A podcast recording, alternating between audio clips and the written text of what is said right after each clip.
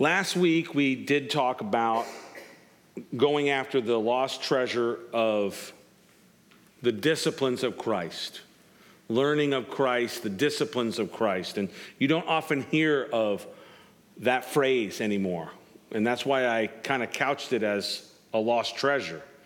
And so we want to go after that treasure. Uh, and there's an important question that needs to be asked concerning the proposition of going after the lost treasure of spiritual, the spiritual disciplines of Christ. Why go after the treasure of these lost uh, spiritual disciplines? Why do it in the first place? I want to direct your attention to 1 Timothy chapter 4 verse 7 and 8. Uh, you can write that down if you want to, but I'll read it here for you. It says this, have nothing to do with worldly fables fit only for old women. On the other hand, discipline yourself for the purpose of godliness. For bodily discipline is only of a little profit, but godliness is pro- profitable for all things, since it holds promise for the present life and also for the life to come. So, the Apostle Paul in this section in Timothy is exhorting Timothy to discipline himself toward godliness. Discipline yourself toward godliness. Why? Because it has it has hope. There's promise in godly discipline for this life and for the next. And so these principles shouldn't be uh, looked down upon and maybe cast aside and said, oh, well, they're not important and we don't need, all we need is grace and all we need is the mercy of God. No, we, we, we, need, to, we need to discipline ourselves towards godliness, towards godly principles, toward the disciplines of Christ. He says that bodily discipline profits a little. Doesn't say that it doesn't profit anything. Yeah, bodily discipline and going out, CrossFit and all this, it's all, you know, wonderful. It profits a little. But he says godly, godly discipline profits a lot because it's, it, it's got hope for now and on into eternity. So it's, it's important. So he encourages them in those things. So as you discipline yourself in godliness, you will become godlier, right? If you discipline your life toward godliness, you will become godlier. You will become more like Christ. We're being conformed into the image of Christ, right? So we have to remember that as, as, as Christians. As, we, as you become more like Christ, the closer, better, more intimate, and more adventurous relationship you will have with Jesus. So these are, these are important things to remember uh, as we dedicate our lives to the Lord. Now, Jesus himself said this in Matthew chapter 6, verse 21. This is from the Sermon on the Mount. He said this For where your treasure is, there your heart will be also. So maybe you've never considered the spiritual disciplines, the disciplines of Christ, as treasures. And that's why I'm couching it like that, because, I, because Jesus said, Where your treasure is, there your heart will be. And if, and if you have these things as treasures, if these godly disciplines are truly treasures to be sought after, and, and we do treasure them, then our heart will be in them as well. Amen? And so I want you uh, to remember that. Now, there's an important date uh, for, for biblical, it's a kind of a biblical important date. And it's, it's in 1947. There was a shepherd boy out in the desert near Jericho, and he was just watching his sheep and he was just throwing rocks, right? And he threw a rock into a cave, and he heard pottery uh, just kind of breaking up, right? And what he discovered, he went into the cave to take a look and he discovered an amazing sight. On the floor of the cave were several large clay jars containing leather scrolls wrapped in linen cloth. These are the Dead Sea Scrolls. They were in that desert climate near Qumran, were kept and preserved in such an amazing amazing and incredible way. And because of that discovery, we have today the text of Scripture that you have in your computer or in your iPad or phone or whatever on, on online or in printed text is uh, so um, in textual criticism it's called it's the most attested ancient document in history and even according to um, scholars who are not saved, who do not profess Christ or anything, just textual critics, the number is that the text of the New Testament is 99.5% pure, and there's no other document of ancient, of ancient literature that even is by percentage even that comes close, okay? The second one that comes anywhere close but doesn't have anywhere near the number of fragments and, and copies is, uh, is Homer's Iliad. And it's, I believe, in the 92, 93% uh, tile of, of accuracy. So there's about 8% of Homer's Iliad that they're not quite sure of. And so that's, that's a large discrepancy there. So, and then, and then it goes downhill from there as far as ancient literature. So, when you come to the text of Scripture, there's no real disagreement on what the Bible says. Now, whether you accept it as the Word of God, whether you believe it to be the true Word of God, that's another story. But if you ever get into a talk with anybody, you can tell them, we know what the text of Scripture says. We know that's, that's not up for real debate uh, in any real way. So, God has delivered to us, He has preserved perfectly for us His word. It's been carefully handled, it's been copied. I don't have time to go through the process that the scribes went through in handling the, the scrolls and copying them. But if we ever have time to do that, it's an amazing process that will, it shows you how much care that there was given to each, to each copy. And it's an incredible thing. So it's God's word has been preserved. It's been written down, copied, it's been preserved. Today, you and I have unlimited access to the word of God. The question is, do we avail ourselves to the word as we should? We're going to look in tonight's uh, message is a person, the person of God's word. I want to take you to, and this is the discipline. It's a discipline of being a person of the Word of God. And I want to take you to John chapter 8, verse 31. If you've got your text there, it says this Then Jesus, then said Jesus to those which believed on him, If you continue in my word, then you are my disciples. So Jesus said, If you continue in my word, you are my disciples.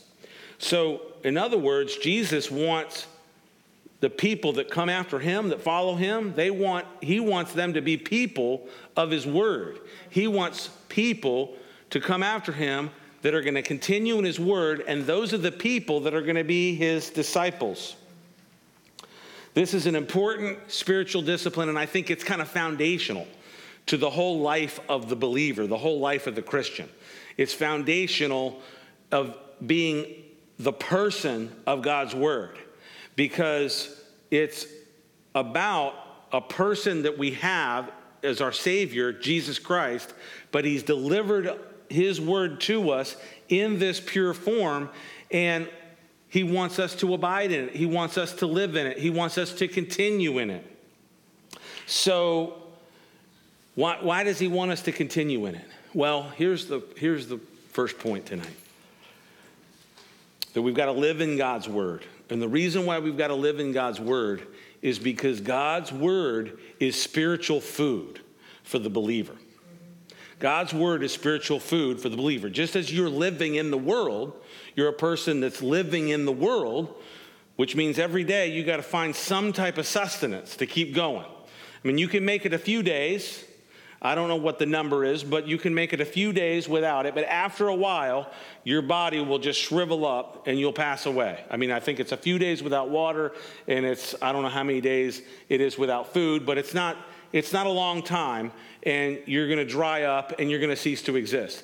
That's living in the world. If you're going to live, if you're going to be a Christian, if you're going to be a disciple of Christ, the key is living in God's word because God's word is spiritual food to the believer.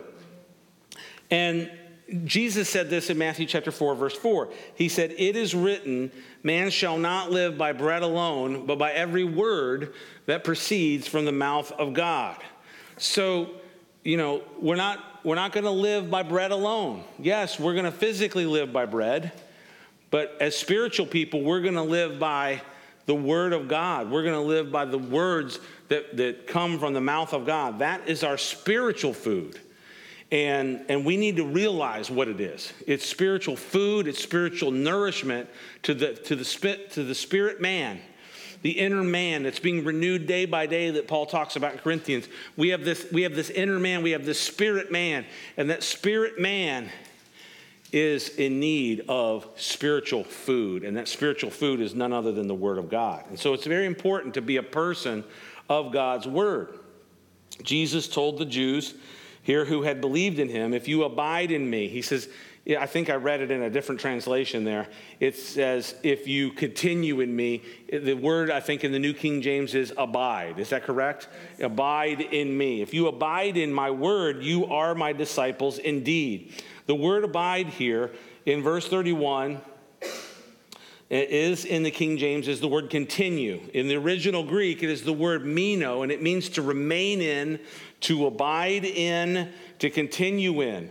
When referring to a person, it means to live, to abide in, to live. And so, live in my word. If you live in my word, then you are my disciples, is kind of a way to put that, what Jesus said, so that we can understand it here in 2018. If you live in my word, if you're a person of the word, if you live in my word, then you are my disciples. Now, later in this gospel, John, we're in John 8 tonight. In John chapter 15, Jesus is going to meet with the disciples and he's going to tell them this I'm the vine, you're the branches.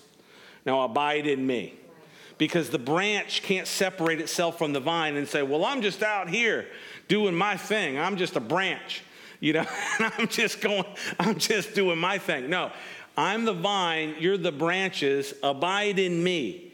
And, and we've got to do that. We've got to abide in him. He has a word that he's given to us, but he's also the word, right? Because John's gospel, if you go all the way back to the first verse, he says, In the beginning was the word, the logos. In the beginning was the word, and the word was with God, and the word was God, right? So we've got to continue to live in Him and in, in, in the word that He's delivered to us, the word that He is speaking to us, the word that has come forth from His mouth. The Hebrews, the writer of Hebrews, would actually say that God has been speaking, and in, in these past days, He has spoken in His Son, right? So literally the Son coming into the world was kind of like the voice of God speaking to the people of the world. So, the Word. If you abide in my Word, then you are my disciples indeed. And so we're to live in Him, we're to live in His Word, to continue in it. But to continue in the Word, we've got to have commitment. If you're going to continue in anything, you've got to have a commitment to it, right? And we must have a commitment, a dedication, a, a focus. I want to tell you a story. And, and, and you, music, you music lovers will love this. This is a story about Luciana, Luciano Pavarotti, okay? He said this When I was a boy, my father, a baker, introduced me to the, the wonders of song. He urged me to work every work very hard to develop my voice. Arrigo Pola, a professional tenor in my hometown of Medino, Medina, Italy, took me as a pupil. I also enrolled in a teacher's college. On graduating, I asked my father, Shall I teach or be a singer? Luciano, my, fa- my father replied, If you try to sit on two chairs, you will fall between them. For life, you must choose one chair. I chose one. It took seven years of study and frustration before I made my first professional appearance. It took another seven years to reach the Metropolitan Opera. And now I think whether it's laying bricks, writing a book, whatever we choose, we should give ourselves to it. Commitment, that's the key. Choose one chair. So I think if we're going to take that advice, the chair that we need to choose as the Lord's is being a person of the Word of God. That's the chair. We got to see this as a, a, total life commitment that you see yourself as a person of the Word of God, a person of the book. Jesus says, if you abide in His Word and you are His disciples, the word disciple means disciplined one. Who are Jesus' disciples? You know, Jesus, Jesus said, Come and follow me. He was inviting people to be disciples. Amen? He was, he was saying, Come follow me. He was a rabbi, he was a teacher, and he was inviting people to follow him and be his disciples. And what you would do is you would commit yourself to learning of the teacher that you were following, the rabbi. And so, if we're his disciples, if we're the discipled ones, we're the ones that are the disciplined ones, then, the, the, the, then we're going to be a person of the Word of God. Amen? So, here's the question. Let's say you decided tonight, okay, I'm going to be a person of the Word of God. I'm going to make that decision. How, what do we do? How do you go about doing that? I'm glad you asked. First, you must hear the Word. If you're going to be a person of the Word, you must hear the Word. Luke uh, let, us go to Romans, Romans chapter 10, verse 17. So then faith comes by hearing, and hearing by the word of God. One of the English Puritans, Jeremiah Burroughs, wrote in 1648 the following words of counsel regarding preparation for the discipline of hearing God's word. First, when you come to hear the word, if you would sanctify God's name, you must possess your souls with what it is that you are going to hear. That is, what are you what you are going to hear is the word of God. Therefore, you find that the, apostle, writing to the Thessalonians, gives them the reason why the word did so much good as it did in them. It was because they did hear it as the word of God when Paul preached the word, they received it as it was. I'll actually read the verse for you. It's 1 Thessalonians 2:13. I I actually refer to this verse often. You'll hear me actually praying part of this verse because I want the Word of God to be effectual in my life and I want it to be effectual in your life. And how it's going to first become effectual is if we hear it and receive it for what it is in truth, the Word of God. This is what Paul said to the Thessalonians. 1 Thessalonians 2:13 For this reason we also thank God without ceasing because when you received the word of God which you heard from us you welcomed it not as the word of men but as it is in truth the word of God which also effect, effectively works in you who believe. And so where does the when you hear the word where does it stack up in terms of what you, what, what you're comprehending what you're thinking that you're hearing and, and we need to receive it as the Word of God. One method of living in God's Word is hearing it, is hearing it. Now, so you've got to hear it. You've got to put yourself in a position where you're hearing it. And we have that opportunity. When we come together, we're reading the Word, we're reading the words, we're hearing it read, we're hearing it preached, we're hearing it taught. You can literally, on your app, on I know Bible Gateway has several translations where you can literally just put um, and have the Word of God read to you. You say, "Well, I can't even I can't even keep my eyes open to to to read it." Well, great. Put your headphones on, put your earbuds in, and go to Bible Gateway, and you can literally listen to like some British guy, you know, wonderfully read the Word of God to you. And, and, and, and so do it. And there's something that happens. Did you know that you're taking in all kinds of other stuff? You're hearing all kinds of other stuff. You're hearing the news. You're hearing the word that's being given from your friend and from your, your mother that's calling or the, the, the person at work or whatever. You're hearing all this. You're hearing all this. And we need to hear the word of God. And that's why it's so great when we as Christians speak the word of God to one another. And when we allow God to use us to speak the word when we're out in the highways and byways, and we don't have to give people chapter and verse. Sometimes you can just deliver the word of God to someone and let it be what it is. And, and let it just go out of your mouth and into their ear and down into their spirit. And, and, and it's a powerful thing. And if that's a powerful thing, then it's a powerful thing for us to hear it. Because what the verse said in Romans is faith comes by hearing, and hearing by the word of God. And when you hear the word of God, if you are a person of the word, what's going to happen in your life? Faith is going to arise. Amen? Faith is going to arise. If you're walking around and, and you're not having a faith filled day, then hear the word. Because when you hear the word, I tell you what, when I hear when I hear a word, when I hear a word taught, when I hear somebody bring a word, who wants to get saved? Me. I want to get saved all over again. Faith has arisen in my heart. You don't need to persuade, you don't need to persuade me very much with, you know, because it's the word of God. And, and, and that's the type of people we need to be. Amen? So we need to hear it. Another, another way we live in the word is by reading it. A Barna study showed that only two out of 10 Christians read the Word of God every day.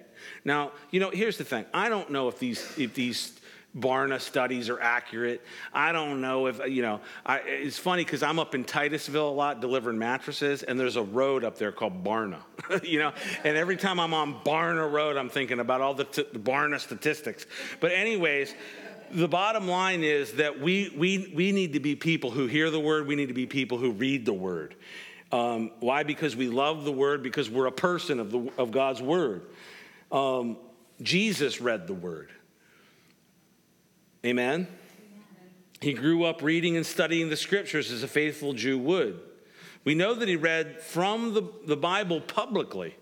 In Luke chapter 4, you have an account where Jesus re- read from the scriptures in the synagogue. Luke chapter 4, verse 16 says this, and I love this verse. As his custom was, he went into the synagogue on the Sabbath day and stood up to read.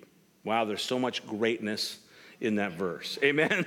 There's so much greatness in that verse. A, he went to the synagogue as was his custom. He was a person of, of faith and he was a person of, of walking the walk and, and, and, and living it out.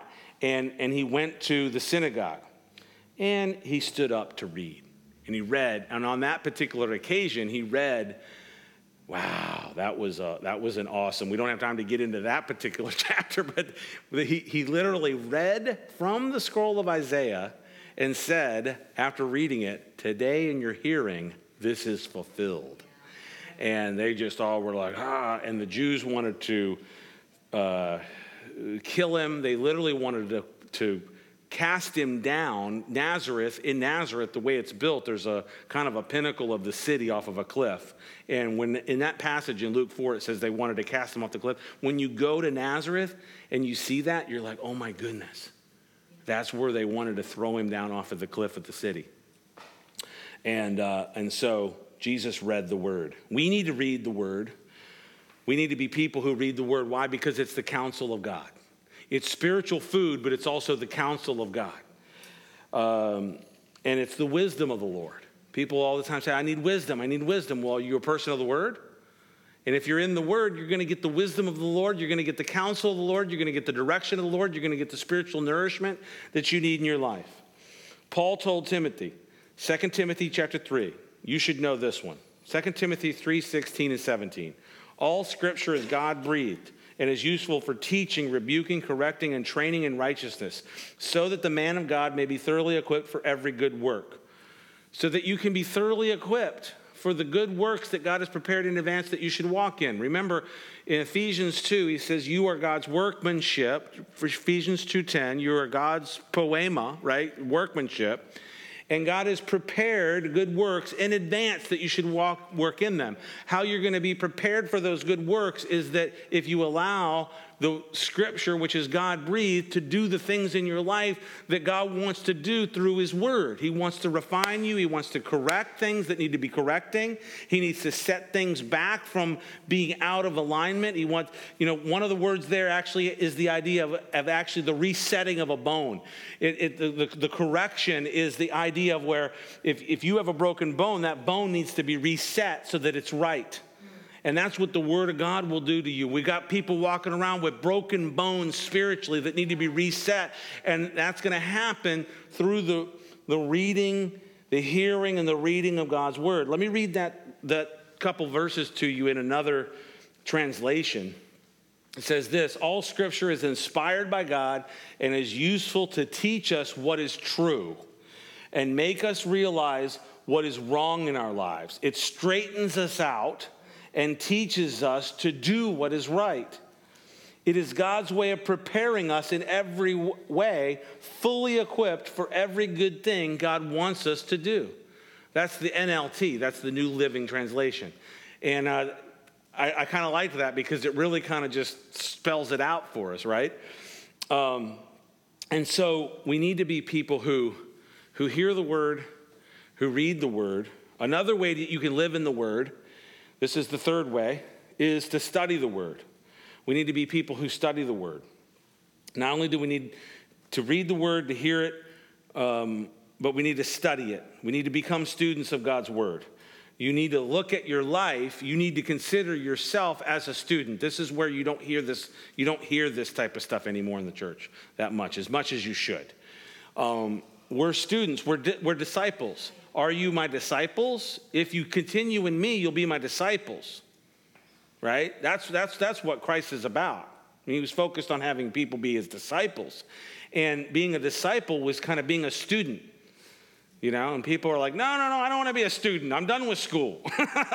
you know, you're never done with school, right? You may be done with formal education, but life is a education from beginning to end. Amen. And the person that stops learning, I think, stops living. And we need to be people who learn. And all the more if we're Christians, we need to be students, right? And that's why Paul told Timothy in 2 Timothy 2:15, be diligent to present yourself approved to God, a worker who does not need to be ashamed, rightly dividing the word of truth. You know, when you look at what Paul told Timothy in those, in those and I've read some verses from Timothy, um, and you say, well, those are the pastoral epistles. Those are the words, those are Paul's admonitions to Timothy, the pastor. But you know that the pastoral epistles, and specifically the letters to Timothy, were written in such a way to encourage Timothy not just as a pastor, but first and foremost as a Christian, as a disciple, because the, the pastor is first a Christian. The pastor is first a disciple. And so that admonition to be that student, to, to be in the word, is for us all. That we need to be a, that we need to be diligent in the word. The King James uses the word study, um, study for to be diligent. We need to be diligent in the word. We need to study the word. you know, you say, well, I don't know where to start to study the word. We live in such an incredible time. Let me just introduce you to something Blue Letter Bible. Google it and bookmark it. the Blue Letter Bible. It's a free resource uh, that was actually initially put together by Chuck Missler and some others, but it's, it's, it's, it's, it's bigger than that now, and it has um, all kinds of Bible study tools, lexicons, uh, commentaries, free commentaries. It's like a little Christian uh, Bible study resource that's just available to you, and it's an incredible resource. And so, you know, Home Depot has tools, and we need tools, and here I just gave you a link to a bunch of tools.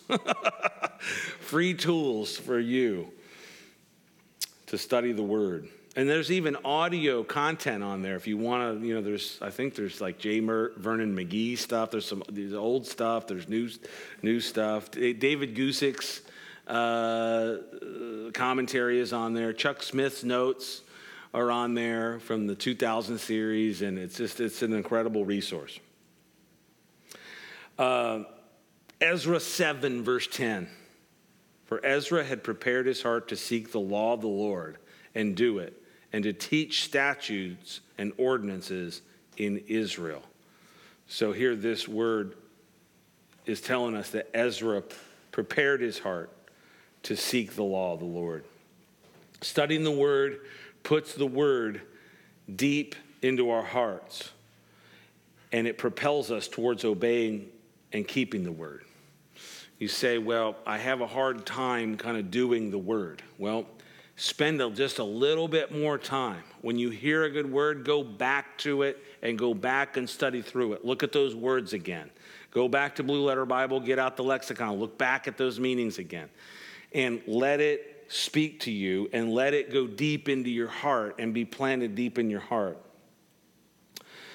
The fourth way to live in the Word is to memorize the Word to memorize the word. You say, we need to memorize the word? Yeah, it's a good idea to memorize the word.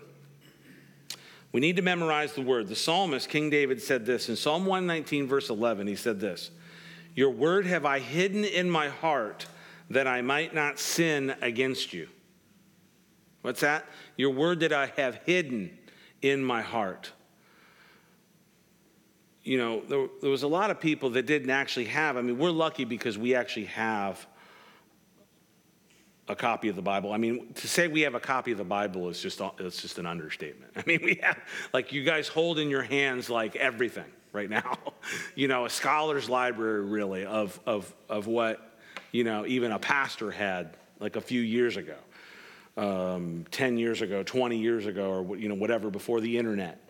Um, and there was a time, you know, in the medieval days, the dark ages, I guess they called them where, you know, the church had put the, the, the word and the services into a language that, that like not very many people spoke and they chained the bible to the podium.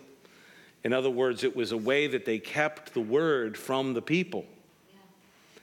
And you know the, it was that where they where they kind of position themselves to rule over the people and the, the Bible says, the Bible tells us that there's something that the Lord hates. In the book of Revelation, it tells us something. Jesus says specifically it's something that the Lord hates and actually uses that language. I hate this. You want to know what, what Jesus hates? He hates the doctrine of the Nicolaitans. The doctrine of the Nicolaitans. What's that? The Nicolaitans was from two words, Nico, Nike, Nike, Nike, to conquer, to victor, victor to conquer, lay, laity, to conquer the people, to those that would rule over the people. And there was a time in the church where you had the doctrine of the Nicolaitans, the, those that would seek to rule over the people instead of serve the people. Instead of saying, here's the word. How many how many ways can we get this word to you and deliver it to you and so that you can be built up in the word? No. How can we put this into a language that you can't understand and read? How can we keep this from you in every which way? And that's why go go look at what you know go look at what luther martin luther actually did you know, when he stood up and he, they basically brought him up on charges, he says, look, I, you know, this is, I, I stand here and I can do nothing else, you know, and he, and he fought the fight of bringing the word of God into the vernacular of the, of the Germans. And, and of course, there were others, Zwingli and Wycliffe and all these guys that, that, um, that did that work of bringing the word of God into the vernacular and, you know, Wycliffe is still an organization today named after Wycliffe uh, that is, you know, an organization that is working on putting the Word of God into as many translations, as many languages as possible. Um, and their goal is over the next few years, the next decade or so. There, I think I went to a I went to a banquet, a Wycliffe banquet, a few years ago, where they're working on putting at least fragment passages into upwards of 2,500 different languages and dialects. And so it's an incredible work that they're doing, which is really the opposite of the work of the Nicolaitans for all those years that the church did that. Um, but the Lord hates that. So, not only was the word kept from people, but the opposite was the reality of what the people needed access to the word so that they could literally hide it in their hearts, so that they could say, like David, Your word have I hidden in my heart that I might not sin against you. So, we've got to memorize the word. We've got to know the word. We've got to have the word here. My, my wife is, uh, um, there are some points that are her favorite points and her favorite points. And I've, as I hear, hear her articulate her favorite points, they, they uh, echo in my mind as well because I've heard her on these points as well. One of her favorite points is allowing the, that the word comes to our rescue. You will hear her say this. The word, when we hide it in our hearts, it comes to our rescue. And we see this in the life of Christ. And we're not pointing out anything other than what, how the Lord lived, right? The other, the other examples are just examples for us, right? But Jesus is the primary example. And so here's an example from the life of Christ, from the temptation. The account of the temptation is found in Matthew chapter 4, verses 1 through 11. And Jesus handles the temptation with the scripture that he had memorized, right? He, said, he told Satan, It is written. He handled each one of the temptations by saying, by responding all three times with this, it is written, and then directly quoting a verse to the devil you know and and so talk about the word coming to our rescue this is what jesus showed us how to do it he proceeded to quote from the law of god from the torah but it wasn't just in his heart in his mind it was in his heart amen it was in his heart. And that's why David, all those years later, uh, from the, when the law was written, he says, Your word have I hidden in my heart that I might not sin against you. So we've got to hide it in our hearts. And if we hide it in our hearts, here's what's going to happen if you hide God's word in your heart. Because God's word is living and active, sharper than any two edged sword. Okay? There's a, dynam- there's a dynamic to the word of God that is not, this isn't any other book. This is a different type of thing altogether, okay? The Word of God is living and active and sharper than any two edged sword. And if we hide God's Word in our hearts, here's what's going to happen to us it's going to begin to burn in our heart like a fire. As you read the Word, as you hear the Word, as you study the Word, and as you memorize the word, what's going to happen is it's going to begin to burn like a fire. Why? Because it's been put into your heart. And when it burns like a fire, it's going to do things in your life. Amen. And the, the, the, the our God is a consuming fire. Amen. Our God is a consuming fire, and when you put His word, His what His, his the essence of who He is in you, by virtue of the Spirit, the, the word is spirit breathed, right? Living and active, it's going to burn. And this is one of my favorite scriptures that I'm going to bring up right now Jeremiah 20, verse 9.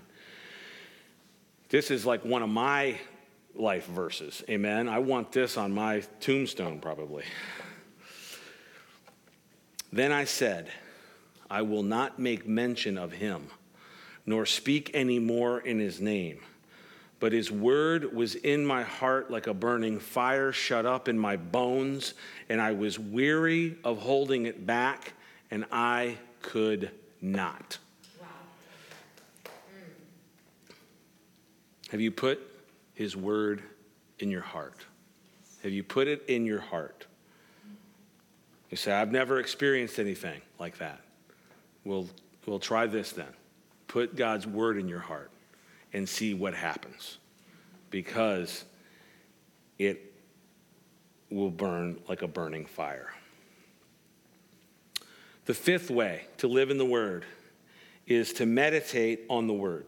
How are we doing on time? We're, almost, oh, we're, we're out of time. Well, let me just finish up this point here.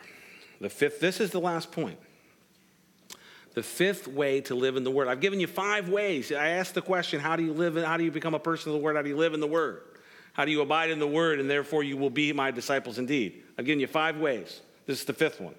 The fifth way is meditating on the Word. When some believers think of meditation, they think of Eastern religion. They say, oh, well, we're not supposed to meditate. I've already addressed this because Isaac was meditating when Rebecca showed up, right? So I, I, I just touched on this, uh, this idea. And they think, oh, well, we don't meditate and whatever. Yeah, we, we do meditate. We meditate on Him, we meditate on His Word, we med- meditate on good, the good things of, of the Lord. Amen? Meditation is a huge part of the Bible. In fact, we are, we are told, if not commanded, to meditate. We are told to meditate on the Lord, we're told to meditate on His Word. The Lord told Joshua this, and this is another one of my favorite verses. this is a night of favorite verses, amen? Joshua 1, verse 8. Everybody knows Joshua 1, verse 9, right? You know, I will be with you. I will never leave you or forsake you, and all that good stuff. That's great. The, the verse right before that, equally is great. In fact, it's a verse in the Bible that actually promises success to you. It promises success. This is what God told Joshua This book of the law shall not depart from your mouth, but you shall meditate in it day and night that you may observe to do according to all that is written in it for then you will have then you will make your way prosperous and then you will have good success you will meditate it. He says, Do not let it depart from your mouth, but you shall meditate in it day and night. And I talked about this. The idea of meditation was this idea of chewing the cud. The cow would chew the grass, it would go down into one of its stomachs, it would come back up, it would chew it for a while, go back into another stomach, come back up. And after a while, it's like there's no longer this grass, it's like this cud. and They keep on swallowing it and bringing it back up and chewing it. This is the idea. He says, Don't let this word depart from your mouth. In other words, what's in your mouth? What is it that you're saying? What, it, what is it that you're rep- repeating? What it is, is it that's coming out of your mind? Is it every negative thing that's happening in the news? Is it everything that every commentator is, is, is spitting out? Or is it the Word of God? Is it the good things of God? Is it the things that we need to be reminded of in the Lord? And we wonder why we are so downcast sometimes in our soul. Put your hope in God and put the Word of God in your mouth. Amen. And, and let that begin to be something that is a part of your daily routine so that, and he says, for then you will make your way prosperous and then you will have good success. What kind of prosperity and what kind of success? The kind that God wants you to have, amen? The kind that God wants you to have. And that could be many different ways. You know, He could want you to have material success, but it's going to come first foremost if you'll be that person that meditates in the Word day and night. Amen. Good stuff. Good stuff. Where, where am I going to pull put a put a bow on this? I got I got to just finish up the last point. Amen. You said, "Oh, that was the last point." No, that was the last point of the first point. okay. There's one more point, and it's okay, live in God's word. And the second point, main point, is live free. Go back to the text, John 8. Verse 32. You know this one, right? And you shall know the truth, and the truth shall set you free. Now, people quote this, they sing songs like that, blah, blah, blah, blah. This is the context that you've got tonight of what Jesus is saying. If you continue in my word, then you will be my disciples indeed. And you will know the truth, and the truth will set you free. So, if you become a person of God's word and you live and abide in God's word and you do those five things that God says that we just went through in his word that are the living and abiding in the word of God, then you're going to be a free person. You're going to live in the freedom of Christ. You are going to know the truth, and the truth is going to set you free. You're going to be free to love the Lord, to live for the Lord, to, to, to, to love your neighbor as yourself. You're going to be free in Christ. Truth in the Bible is more than just a fact that is true. It carries with it the connotation of something that is ultimately real. You will know reality.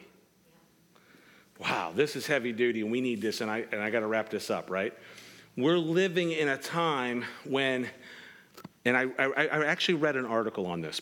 Just, just, stay, are you still with me? Okay. We are living in a time when we all have, each one of us, we have a device. We have a device that, that has different medias. You say, well, I don't have any medias. You have social media. That social media and the other media is, is presenting to you a reality. The, the media that you allow to come into your physical senses is presenting a version of reality to you, okay? What this is saying is you will know reality. You will know truth, and the truth will set you free. So we what what happens is is people direct their media intake to what they like, to what soothes their their, their, their pleasures, their consciousness, their waking hours, and it creates a reality that they are wanting to live in and to create for themselves. And this is not what the Lord has, called us to live in. He's saying, I want you to live in me, abide in my word, and you will know reality and the truth. The reality will make you free, truly free. Now, that is some heavy duty, powerful stuff that this generation that we live in needs to hear. You shall know the truth, and the truth shall make you free. Amen. Be a person of God's word. That's the first foundational discipline of the disciple of Jesus Christ. Being a person of the word.